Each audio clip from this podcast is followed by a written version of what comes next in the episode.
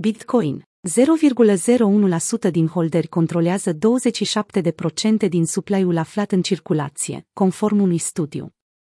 Mai puțin de un procent din cei mai mari holderi de Bitcoin controlează în prezent mai mult de un sfert din toate monedele BTC aflate în circulație, conform unui nou studiu.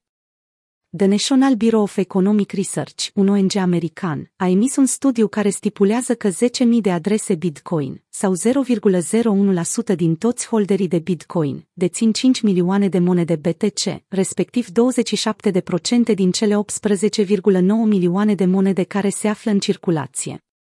The Wall Street Journal a raportat în 20 decembrie faptul că adresele din top 1% dețin monede Bitcoin în valoare de aproximativ 230 de miliarde de dolari.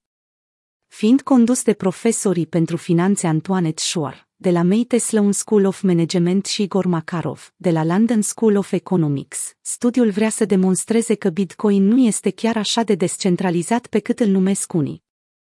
Chiar dacă există de aproape 14 ani și este înconjurat de entuziasm, încă vorbim de un ecosistem foarte concentrat, a spus Schor. Conform raportului WSJ, topul holderilor controlează un procentaj mai mare din Bitcoin decât controlează cele mai bogate entități americane din dolar. Folosindu-se de date furnizate de Rezerva Federală, raportul evidențiază faptul că top 1% din gospodăriile Statelor Unite dețin aproximativ o treime din toată bogăția.